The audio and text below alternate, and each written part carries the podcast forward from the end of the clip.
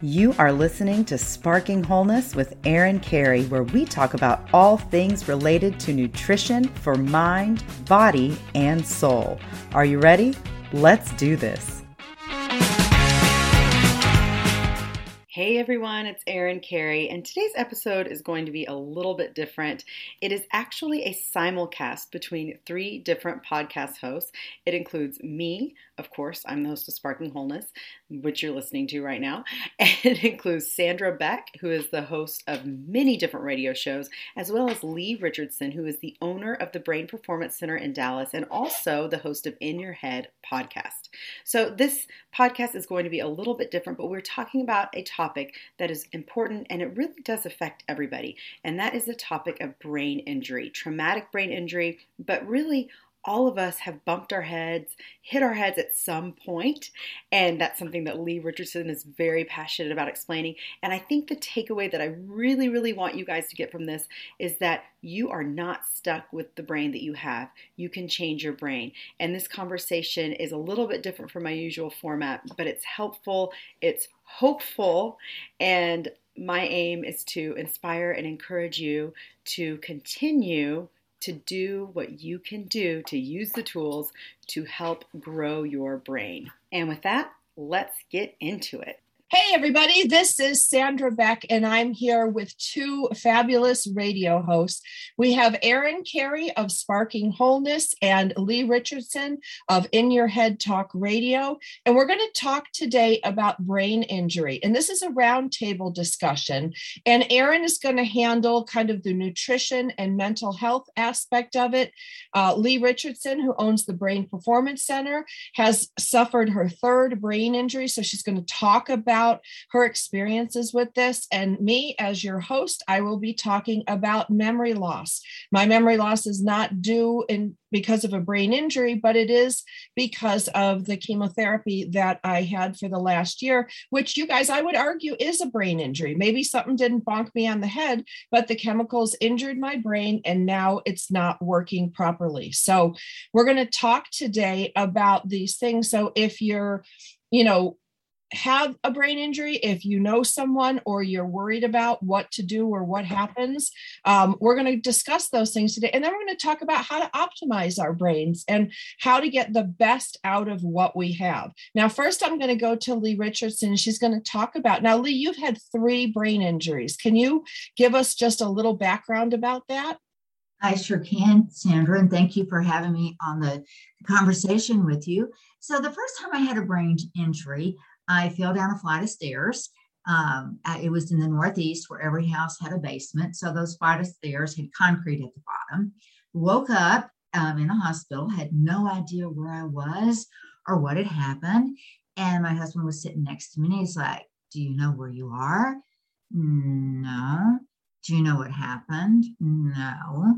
So, you know, you wake up, that's emotional trauma right there well, what's going on? Why am I here? I had two boys that were two years old. Where are my kids?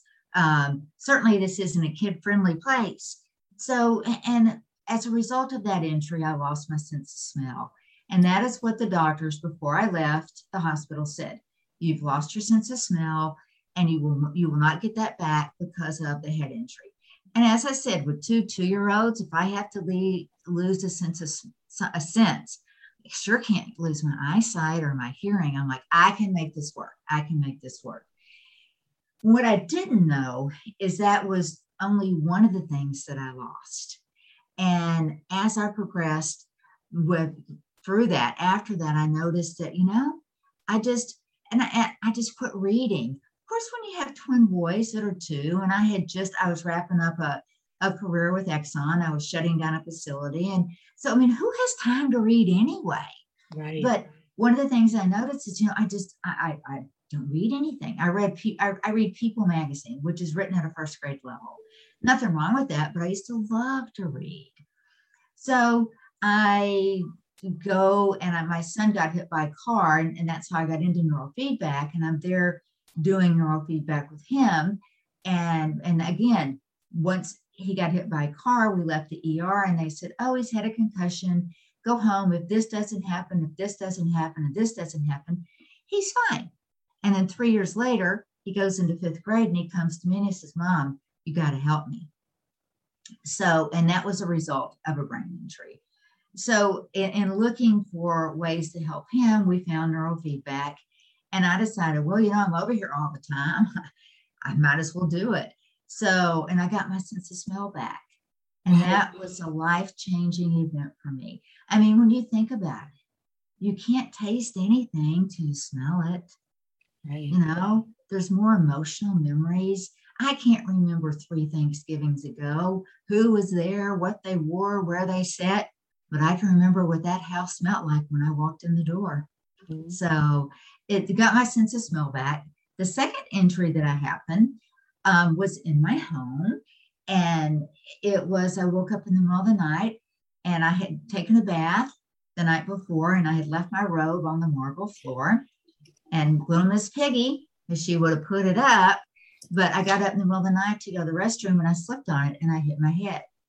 And that was a, a Saturday night. And I'll never forget my husband said, Oh, we got to go to the ER. And I'm like, I'm not going to the ER on a Saturday night. I'm not going to go hang with all the crazy people. So he said, Okay. And I said, I'll make you a deal. If I wake up and my head still feels bad, we'll go. Well, I woke up and it did feel bad. And I went to the ER and they they did a few tests and they said, Well, you can't stay here. And I'm like, see, I told you, I told you there was nothing wrong with me. And he's like, the, the doctor said, No, you have a brain bleed. You can't stay here because we don't have a neurosurgeon on staff 24 7. So got through that, um, got out. And when I came out of that injury, I was just so confused. I had a really hard time with details and you know, I had just completed grad school for, and I thought, how am I going to take my how am I going to take my licensing exam, you know, for counseling? Uh, and that's when I learned whole brain training, and I used that to be able to bring myself back from it. But both of those times, you know, it was what I wasn't expecting as a result of the brain injury that created the biggest deficits in my life. So let's flash forward a few year, a, a lot of years, and in my home, I have we are, we're a dog family. We have two dog beds, two big furry dog blankets. And about a month ago, I noticed that you know in the dog's play that I slept on the the dog blanket and fell. Didn't hit my head, but slipped. And at the time, I thought, you know, we should get rid of one of these, but we didn't. And a month later, I slipped on that. I hit my head on the wall and I had a huge gash in my head, blood streaming everywhere. And, you know, my fear was, oh my gosh, what's going to happen?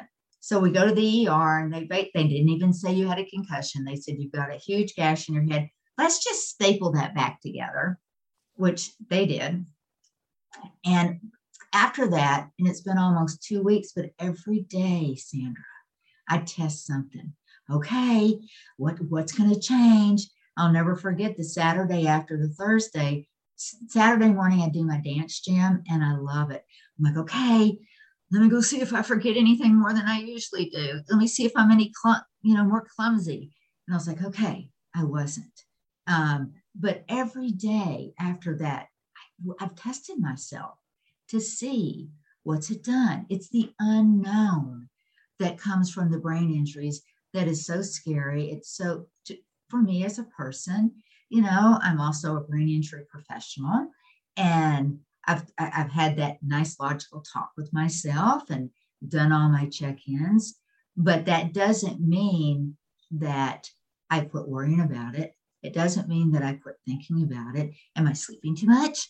Did I sleep more than I should? You know, and you're you're in a point where you're second guessing yourself. And I've come to the conclusion that the staples will come out on Thursday. And I've come to the conclusion that these staples have made me smarter. I am, I have decided I'm going to put some positive psychology on this. I'm going to let go of all my fears and look for a positive effect. Now, if I'd have had memory loss, because that's something in my practice, a lot of people with TBIs, memory loss is even more devastating. And I think that's something you can speak to. Right. And it's a TBI, just for those of you who are listening, is a traumatic brain injury. And we see a lot of that after car accidents. We see a lot after uh, our military personnel, you know, percussion shock, uh, things that that happen in the military environment that aren't aren't brain friendly. And I will tell you, Lee, the when you talked about the trauma of you know waking up in the hospital and not knowing you know where your two year olds are and what happened when you when you lose your memory and you're like me like i'm in tech so i rely a lot on my memory for coding and strings and and and things like that. And when i couldn't remember just simple things and I would walk into the room and my kid would say, Hey, mom, can you grab me a lemonade while you're in there? And I go into the kitchen to get a lemonade. I was going to get myself a drink completely forget what I was doing in there, stand there, look around, and then go back and sit back down. And my kids laughing at me, going, Mom, like, what did you do? You just got up and walked in the kitchen, turned around in a circle, and came back. And I looked at them like, I have, and I had no idea what what just happened. And you know unfortunately that's happened a lot to me um, since my chemotherapy but the first time it happens is frightening. I bet it is. It's just like you know because it makes you feel un- unsecure. It makes you feel uncertain. I mean you know i feel like if i'm in my house and i don't even know what i'm doing what's going to happen when i get in my car and yep. i go out into the world yeah and and driving in certain directions what was funny though this was interesting and this might be a brain question to the two of you um I could remember my childhood roots when I'm back in the country, where literally you have to turn at an Amish schoolhouse, go down, and then when you go under the trees that connect together, turn on a road there. Like I could do that in my sleep. But when I came back to California and I got in the car and I'm like, I couldn't remember the way to get to the post office. Well, I've lived here, you know, 10 years in this house. So how can I remember something clearly from, you know, 30 years ago, but I can't remember how to get to the post office? It's it's those weird things that don't make sense. And I think that's part of the confusion of going, and I love that you have your checkpoints, Lee. You know, like you have, you know, is my dance jam going to be better or worse? Like, am I clumsier? Am I going to remember the steps? Like, you have these little tests that you give yourself. Um, and I think that's really interesting. Well, you know what I think is so interesting is it's the th- those daily things that we do, and we don't even think about them when we're doing. And Erin, I'd love to hear what you have to say oh. about this, but we don't even think about them. They're just automatic. And when you lose that automatic recall, yeah. it's like you've been kicked in the knees. Yeah, I think it's it's interesting as you guys are speaking about this. I remember reading about because I know I have a lot of listeners who are of you know having babies and kind of mm-hmm. past the babies. And I remember reading something about how after you have children or during that pregnancy phase, that pregnancy brain is real. Like it really does affect your brain and it affects the gray matter of your brain. And I think that's so interesting too. And some would say that it takes years we can get it back you know we have brain derived neurotrophic factor we can activate that there are lots of you know neuroplasticity we can grow our brain we can change our brain all of that but i think a lot of us just typical hormonal changes life changes can lead to some of these brain symptoms of I'll be walking around talking to somebody on my phone going, Where did I put my phone? You know, like th- things like that. I think that's normal for a lot of people, but I, I don't think that it should be that way. I think our brains are pretty overloaded.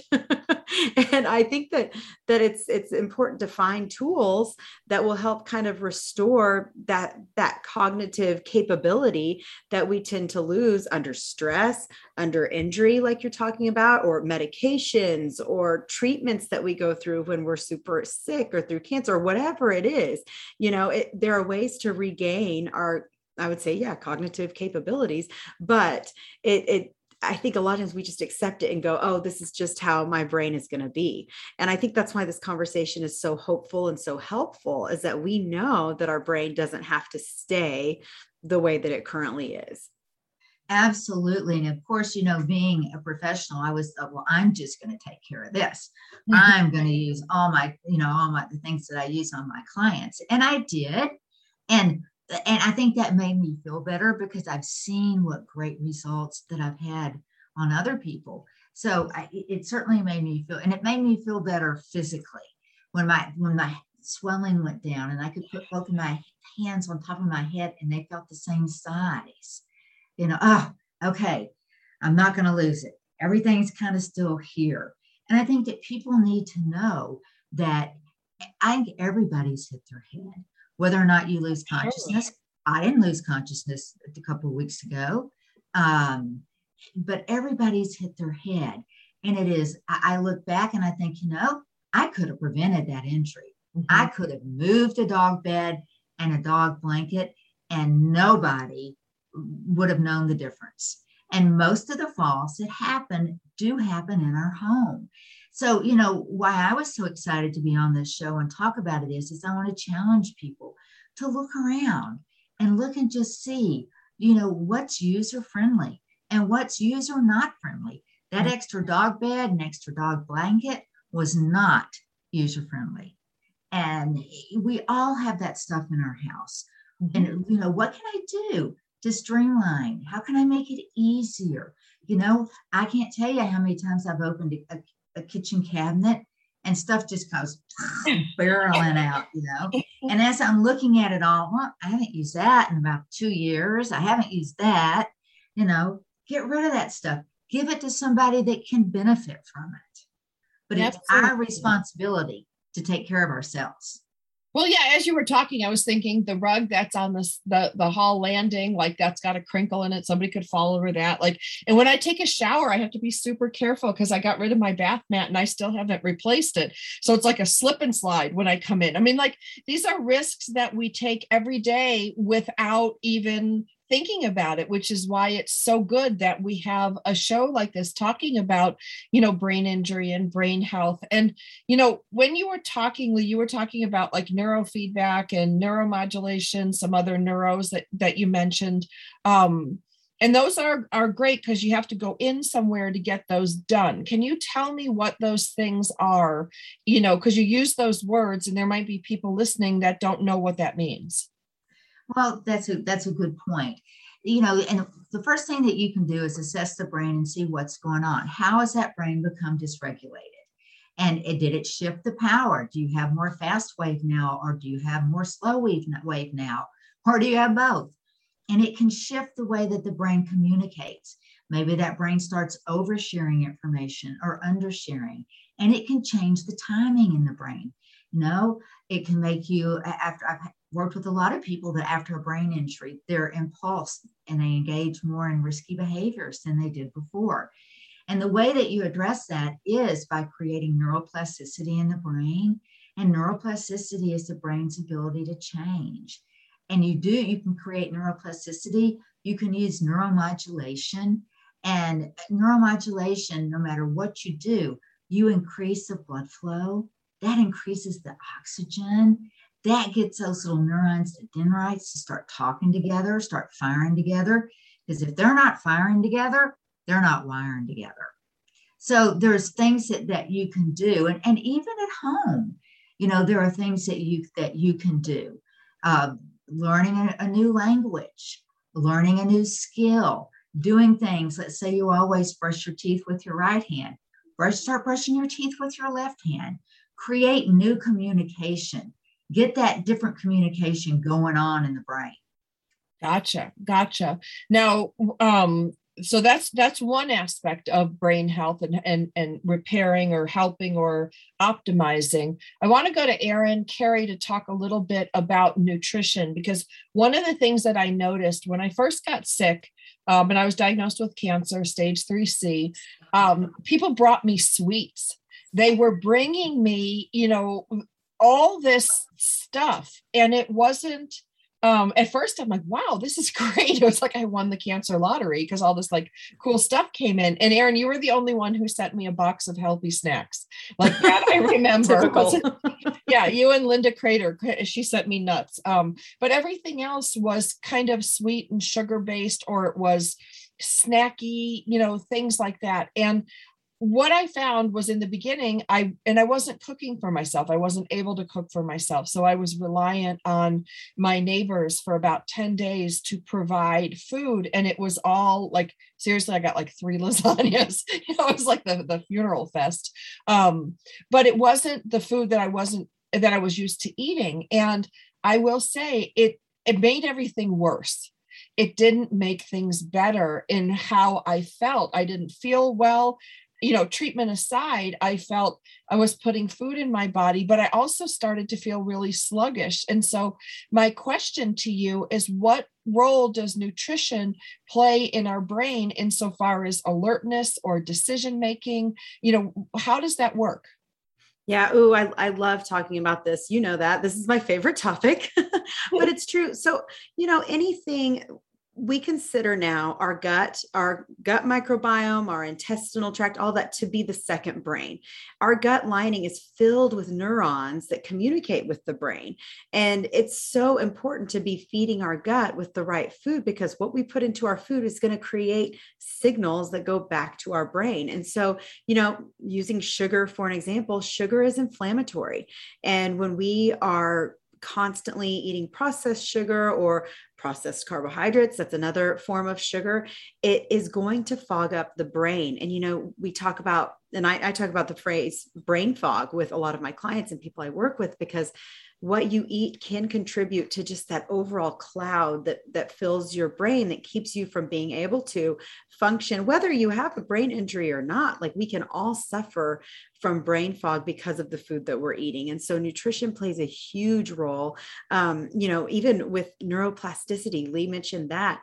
Another way that we can create and i kind of hinted at it before create neuroplasticity and and help the strength to strengthen our brain and the connections in our brain is by brain derived neurotrophic factor. That is a huge missing piece i think that i didn't realize for a long time that that we can create through exercise through even intermittent fasting. And i'm just talking about a brief like 12 hours maybe even 10 hours between dinner and waking up having that good time of cleanup for your brain, for your for your gut health, for your uh, detoxification, for all of that. That fasting can do a lot, but it really cleans out the brain. That's the big thing, right? And it can help improve that brain derived neurotrophic factor, which is what we want.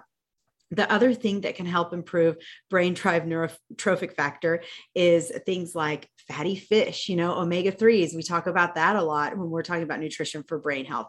That's helpful. Turmeric, it's a spice that's anti inflammatory, and that can improve brain derived neurotrophic factor. Resveratrol, if you've heard of that, we usually think about red wine. Well, dark chocolate.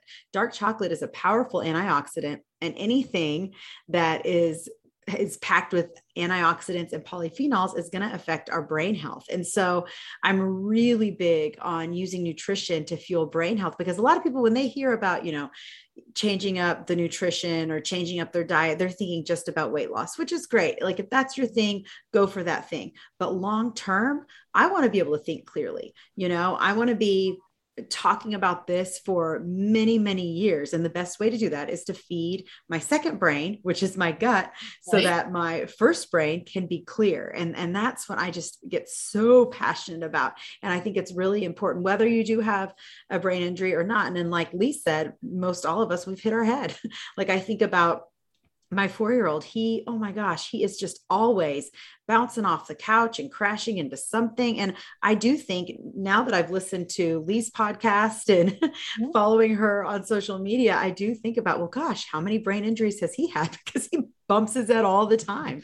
And so I, I think it's important to keep in mind that we can all um, benefit from a little bit of a brain refresh when it comes to our nutrition.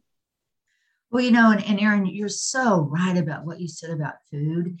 That's how you feed the brain. And, you know, the brain's only three pounds, it's 70% water. For all of you out there that think you're staying hydrated when you drink a cup of coffee, I hate to tell you, but you're not. Water is so important. And sleep, I mean, think about it. Sleep is your foundation. All day long, you've got these little neurons and dendrites wiring and firing and they're creating this toxic waste. And the only time these little glial cells can come out and clean that mess up is when you're asleep. So it, there's nothing more basic than eating healthy and getting a good night's sleep because whether you've had a brain injury or not, I think we all want to get the most that we can from our brain. I know I do. I mean, I just bought a new piece of equipment because it comes at the brain on a different level. It looks at cellular cellular communication, how the cells communicate. And I think that's one thing that probably 99% of the people I talk to, and would you like your brain to work better? well, yeah. Well, yeah. Wouldn't you? Right, because what does it look like? Like, like Lee, what does it look like when your brain works better? Like, are you happier? Uh, is is life simpler? Like, what what does that mean? Well, when your brain is working on all levels, then you've got cognitive clarity. You know, you're you may not know the answers to all the questions, but you're clear on what is the problem you're trying to to solve. You have it, you can make decisions. You don't get hung up in that procrastination and that's what I see a lot with brain injuries that people, should I do this? Well, I don't know. Maybe I should do this. You know, they they get that that cingulate gyrus in the brain gets those thoughts just looping and looping and looping.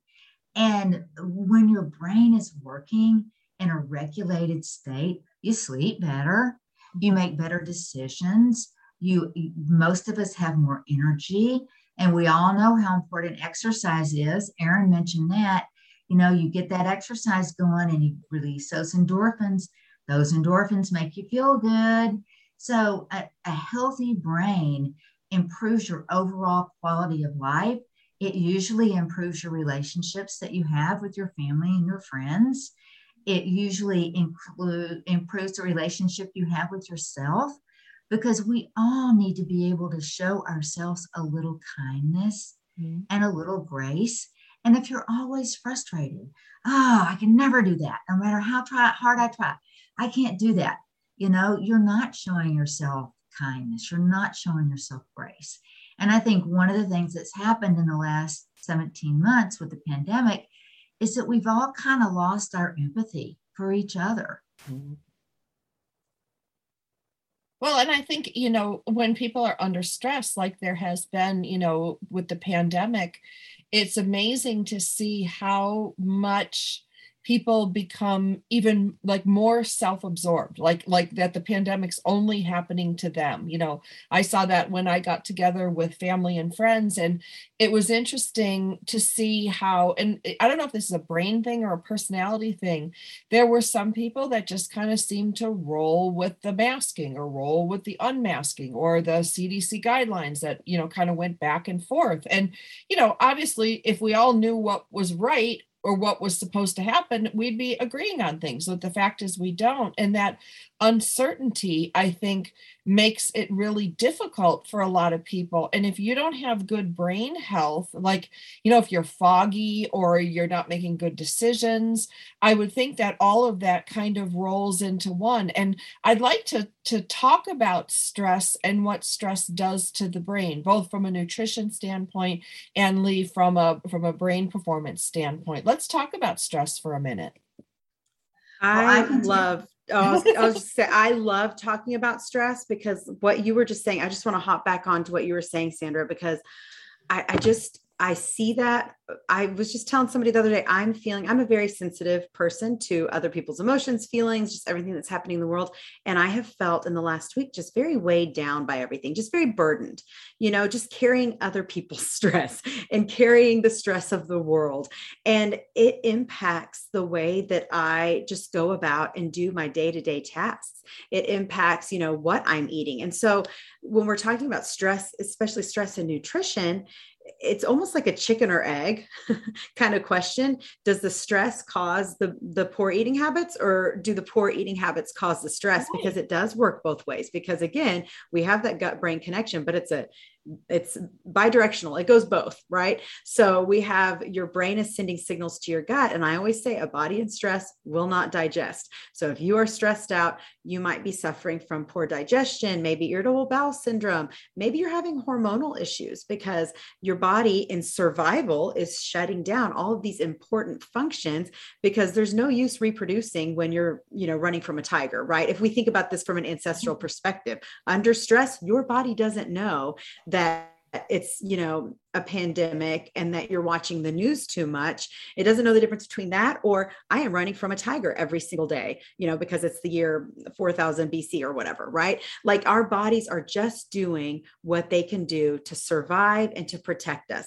And so what am i doing to help my body out? Am i feeding that fear? Am i watching the news? Am i staying on social media and getting involved in debates that are going to go nowhere or or with family or whoever or am i managing what i can that's right in front of me? Because what's right in front of me i will just say probably 99.9% of the time is way more important than everything else that's out there around me you know? And so just from a from a nutrition standpoint your stress does impact what you do with your food but your food impacts those stress hormones cortisol and all of that as well. And so we have to look at it from a both and perspective and not an either or perspective.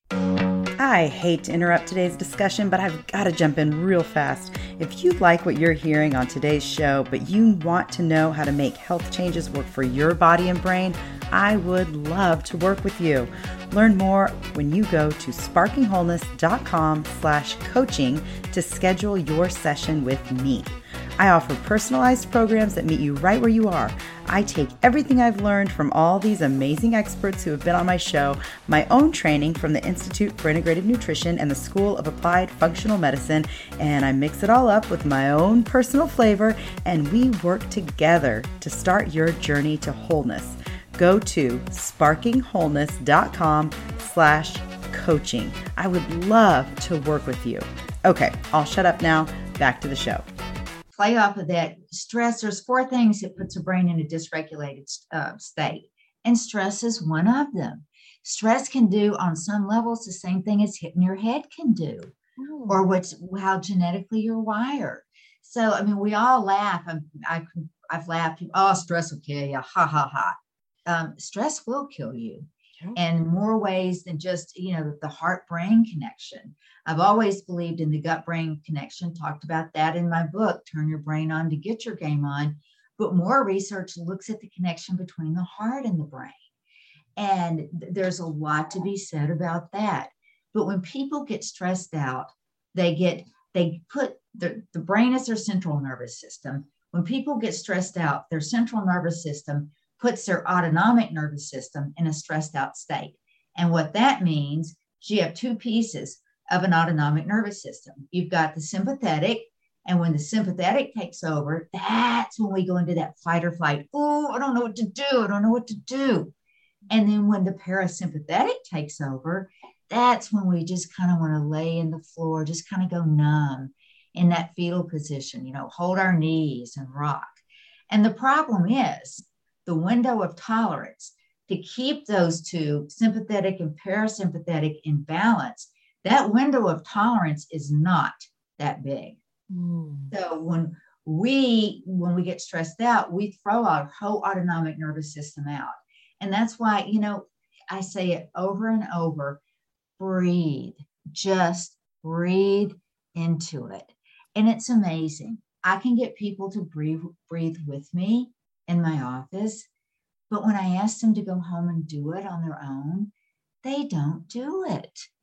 And, you know, I'll say, okay, then we're going to have to do it twice as long today because you haven't done it. And we'll all laugh about it. And I've tried giving out written instructions. I've tried suggesting apps that they put on their phone. I've tried, you know, all different ways to get people to really lean into that and learn how to use your breath. Because if you slow your breath rate down, you'll slow your heart rate down. If you can get your breath rate and your heart rate to dance together, you've created heart rate variability. That's a sign of wellness, that's a sign of health. Even for people, I saw a study for people with diabetes, when they could get their, their create some heart rate variability, they could really impact the way that their body produced and managed insulin. So there's all kinds of ways that and things that we can do to manage our stress. But most of the time we're so caught up in it. We're so, you know, we're as Erin said, we're 400 years ago, we got that tiger going to bite our head off when we stick our head out of the cave that we don't think about. We don't think about breathing. Yeah, and I want to add because as you're talking, Lee, I think this is so important because I do uh, on my podcast we talk about the gut brain connection all the time, but I'm so glad that you mentioned the heart brain connection. I had to look it up while you were talking, and the, it says that the human heart has about 40,000 neurons, and so the heart and the brain do interact. And as much as we emphasize gut and brain, that has to be touched on that heart brain connection, heart rate variability, slowing down and taking time to breathe because it's free. you don't have to go out and, and, you know, clean out your pantry. But I think that learning to breathe and slow down and breathing deep breathing through your nose can do just as much for inflammation which inflammation in your body is going to impact inflammation in your brain and that's going to be doing just as much for inflammation as would cleaning out your whole pantry and going you know lower sugar more whole foods and more whole fruits and vegetables and all of that. I mean i think that that that's a great first step for somebody that's like ooh how do i boost my brain health? Learn to breathe. Absolutely. well i'm just going to tell you guys like i'm one of probably every person working person working mom when i'm stressed i hold my breath. And for the longest time i didn't realize why i had like my back was stiff my my neck was stiff. And what happens is when i start to get stressed with my kids or my dad or my company or whatever i hold my breath and then everything tenses up and i'm probably like every single person like i can see you nodding your head erin and you lee like that's what we do. So when i'm stressed i have to make a concerted effort to ask myself and this is this is about being mindful. When people say oh you know be mindful mindfulness practice blah blah blah i never knew what that meant but what it means is when you're in a situation, like if you're running around like a chicken with your head cut off, stop for a minute and ask yourself, are you breathing? That's what I do. Am I breathing? Because usually I'm not. And if I'm holding my breath, like, like, you know, probably Erin, it goes back to me hiding in a bush, you know, trying to get away from a mastodon, you know, so you hold your breath and you stay really still when you're stressed that cuts off the oxygen flow to my brain. And I will tell you, I learned this many years ago in a Stephen Covey seminar when we were talking about scheduling. They said when you sit down and you write something in your day planner or you put it in your your phone or whatever you're using, take a minute and do a self check and say, Am I breathing? What can I do to relax? Because, you know, you, we take the time to stop and put an appointment in our planner so at that point, and I've been conditioned now, like Pavlov's dog, to when I go to write something in my planner to do a quick self check, it takes a millisecond to say, Are you breathing? Do you need to take some deep breaths, relax and calm yourself down? Those deep breaths, don't they oxygenate the brain? I mean, aren't we making it worse by holding our breath and holding our body stiff? I mean, somebody weigh in. And Sandra, I can't tell you how many people hold their breaths. When we're doing neurofeedback, we've got a cap on their head and we're watching the brain waves. And when you hold your breath, you get all this artifact, you know, and I'll and I'll look and I'm like, oh my gosh, what's going on? I'm like, are you holding your breath? no. I'm like, well, what you what you just let go of? But they're like, you know what? I was holding my breath and I don't even, I didn't even realize I that I do it. And the more you make people aware of it, like, you know what? I hold my breath all the time. And that's another way for me to come back and say, well, breathe into it. Let's work on our breathing. Because anytime we get stumped or anytime we kind of like, I don't know what to do, we do hold our breath. Yeah. And it's just a natural response. And I'm I can tell the minute someone's holding their breath, I'll see all that muscle artifact and I'm like, please breathe. I am. Please breathe. oh well right. I mean just such a simple thing. You know i've been i've been taking this yoga class for a year now and the lady's really nice and i know i drive her nuts because i'm always asking questions because i want to know like why do you breathe in through your nose and out through your mouth? And i asked her that question the other day and she's like you know do you just have a million questions. I'm like, yes, I do.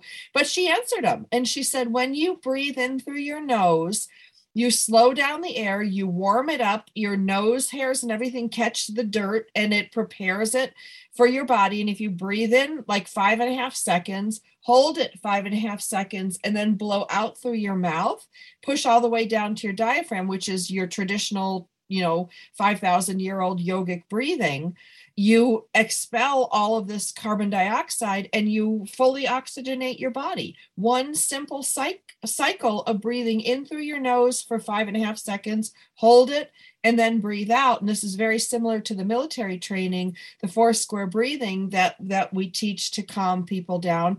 You know and this is just breath. This is just breathing. I'm like i breathe all the time. I should be good at it but apparently i'm not. What about you erin? Weigh in on breath gosh you know i don't think i knew how to breathe until i started practicing yoga. It's it's so funny and i didn't realize my whole life i do hold my breath most of the time and i or i breathe, breathe through my mouth and learning through yoga to breathe in through my nose like you're saying out through my mouth it has made such an impact and just how i handle and it, it helps me to take notice and i think that's important for people too is like we oftentimes we rush through our days and we're not taking notice of how how is your body feeling? Where are you holding tension? You yeah. know like even right now i can tell you like i'm so into this conversation but i haven't actually like okay shoulders down, you know, take a deep breath because I get, I am a, um, what's what's I, i'm an excitable person. I love conversation. I love going going going and i don't take time to stop and pause and check in with myself and ask well how are you doing? How are you feeling? How's your brain feeling? Are you feeling foggy? And learning to slow down and learning something as simple as breathing has kind of really helped me in all of those areas to just slow down and go okay am i reacting to this situation out of my fear brain, out of my anxious brain, out of my primitive brain, or can I take a deep breath and respond to this situation? Because I think that when our brains are, and you know, I know Lee talks about this a lot too, when our brains are not regulated, it's really hard to respond. We simply just react. And going back to just the world today, I think that's, I think everybody could benefit from some deep breaths right now because yeah. everybody's reacting and not everybody is responding and paying attention to what's going on inside of them. Well, and don't you think it helps to anchor your new mindful breathing, if you want to give it a name, um, to certain things? Like I try to anchor it to folding laundry, to washing dishes. Like I put this Calm app on my iPhone, and I'll be honest, it did nothing but like annoy me because it wanted me to take a breath. They're like, okay, time to do your two minute deep breathing. Well, it'd be in the middle of a radio show or I'd be on the freeway. Like, you know, like I can't do this now. But I did find that, you know, doing it while I brush my teeth, if I'm brushing my hair, I think anchoring the breathing, because does it matter when you do it, Lee? This is the question. Does it matter that I do it five times a day or does it matter more that I do it when I'm stressed? Well, and this is a problem I have with clients. They don't they don't do it five times a day. They don't try it until they are stressed out. And mm-hmm. then guess what? It does not work. Right. You've got you've got to do it with some on some regular schedule. If it's five times a day for 2 minutes each, if it's one time a day for 10 minutes each, whatever, but you've got to learn how to do it. You can't just pull, you know, I'll just pull that right out of my back pocket and I'll use it and it'll work. It will not work. And, you know, so many people get so confused because there's so many different ways to breathe. Well, I heard somebody talk about four by four. I heard somebody talk about in the mouth, you know, blah, blah, blah, blah, blah. I'm like, you know what? Just find one that resonates with you, that you're willing to practice, and do it. That's the most important thing is to just do it. And for me, breathing is very grounding for me. When I when I when I'm feeling stressed out, I'll sit down, make sure I can feel my feet on the floor. I put my hands on my knees. That's just a better connection to me to, to feel grounded. And then sometimes I close my eyes, sometimes I don't, but I just focus on my breathing and getting grounded. Because when I'm grounded, I'm feeling more confident. I'm feeling more in control. I'm feeling more balanced. Now, that may, you know, grounding may not be mean much to anybody else. Find what it is. What is the benefit that you're looking for from breathing? And eh, honestly believe if you don't know what you're looking for, Sandra, You're never going to find it. Oh, I'm just going to breathe. Okay, well, why are you doing that? For me, I like to get it, grounds me. It just kind of slows me down and grounds me. But if you're if you need to focus on your breathing to stop you from blowing your lid, you know, or, or from going into a panic attack, think about why what can this do for me? What is the benefit of? Because if you focus on the benefit, you're going to be a whole lot more inclined to practice it.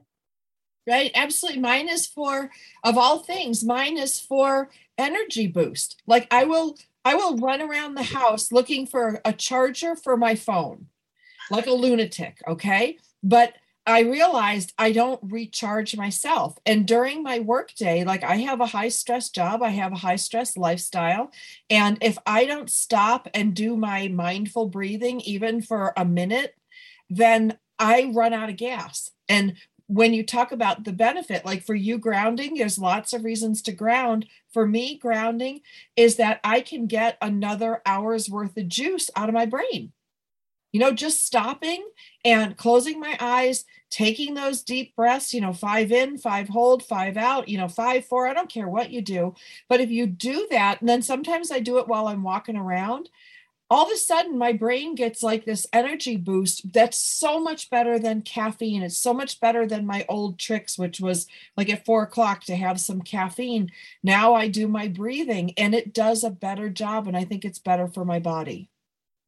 Well, I know when I do my breathing, I feel like I'm loving on myself. I'm just loving on myself. And who doesn't want to, who would not want to feel that? Right. Right. So, you guys, um, we're at the top of the hour. I want to thank you for this brain injury turned brain health roundtable. If you guys would like to learn more about Erin Carey, you can go to sparkingwholeness.com. You could also look up her show and Lee's show at In Your Head Talk Radio on Stitcher, Spotify, Google Play, uh, TogiNet iTunes, you know, we're pretty much everywhere on this. You can listen to me on Military Mom, Motherhood Talk Radio, Coach Talk Radio, Powered Up, take your pick. You can also find out more about Lee by visiting the, you need the T-H-E, brain performance thebrainperformancecenter.com. So if you guys are struggling, you don't have to. There's things you can do. Turn to Erin for nutrition, turn to Lee for brain optimization and brain recovery. We'll be back again next week with another great episode episode. The tiniest spark leads to the biggest blaze, and I hope that today's episode sparks you on a journey to healing and wholeness. Thanks for listening to Sparking Wholeness. For more information on what I do and my coaching programs, or maybe just to reach out and say hey, find me at sparkingwholeness.com or on Instagram at sparkingwholeness. Have a fabulous week.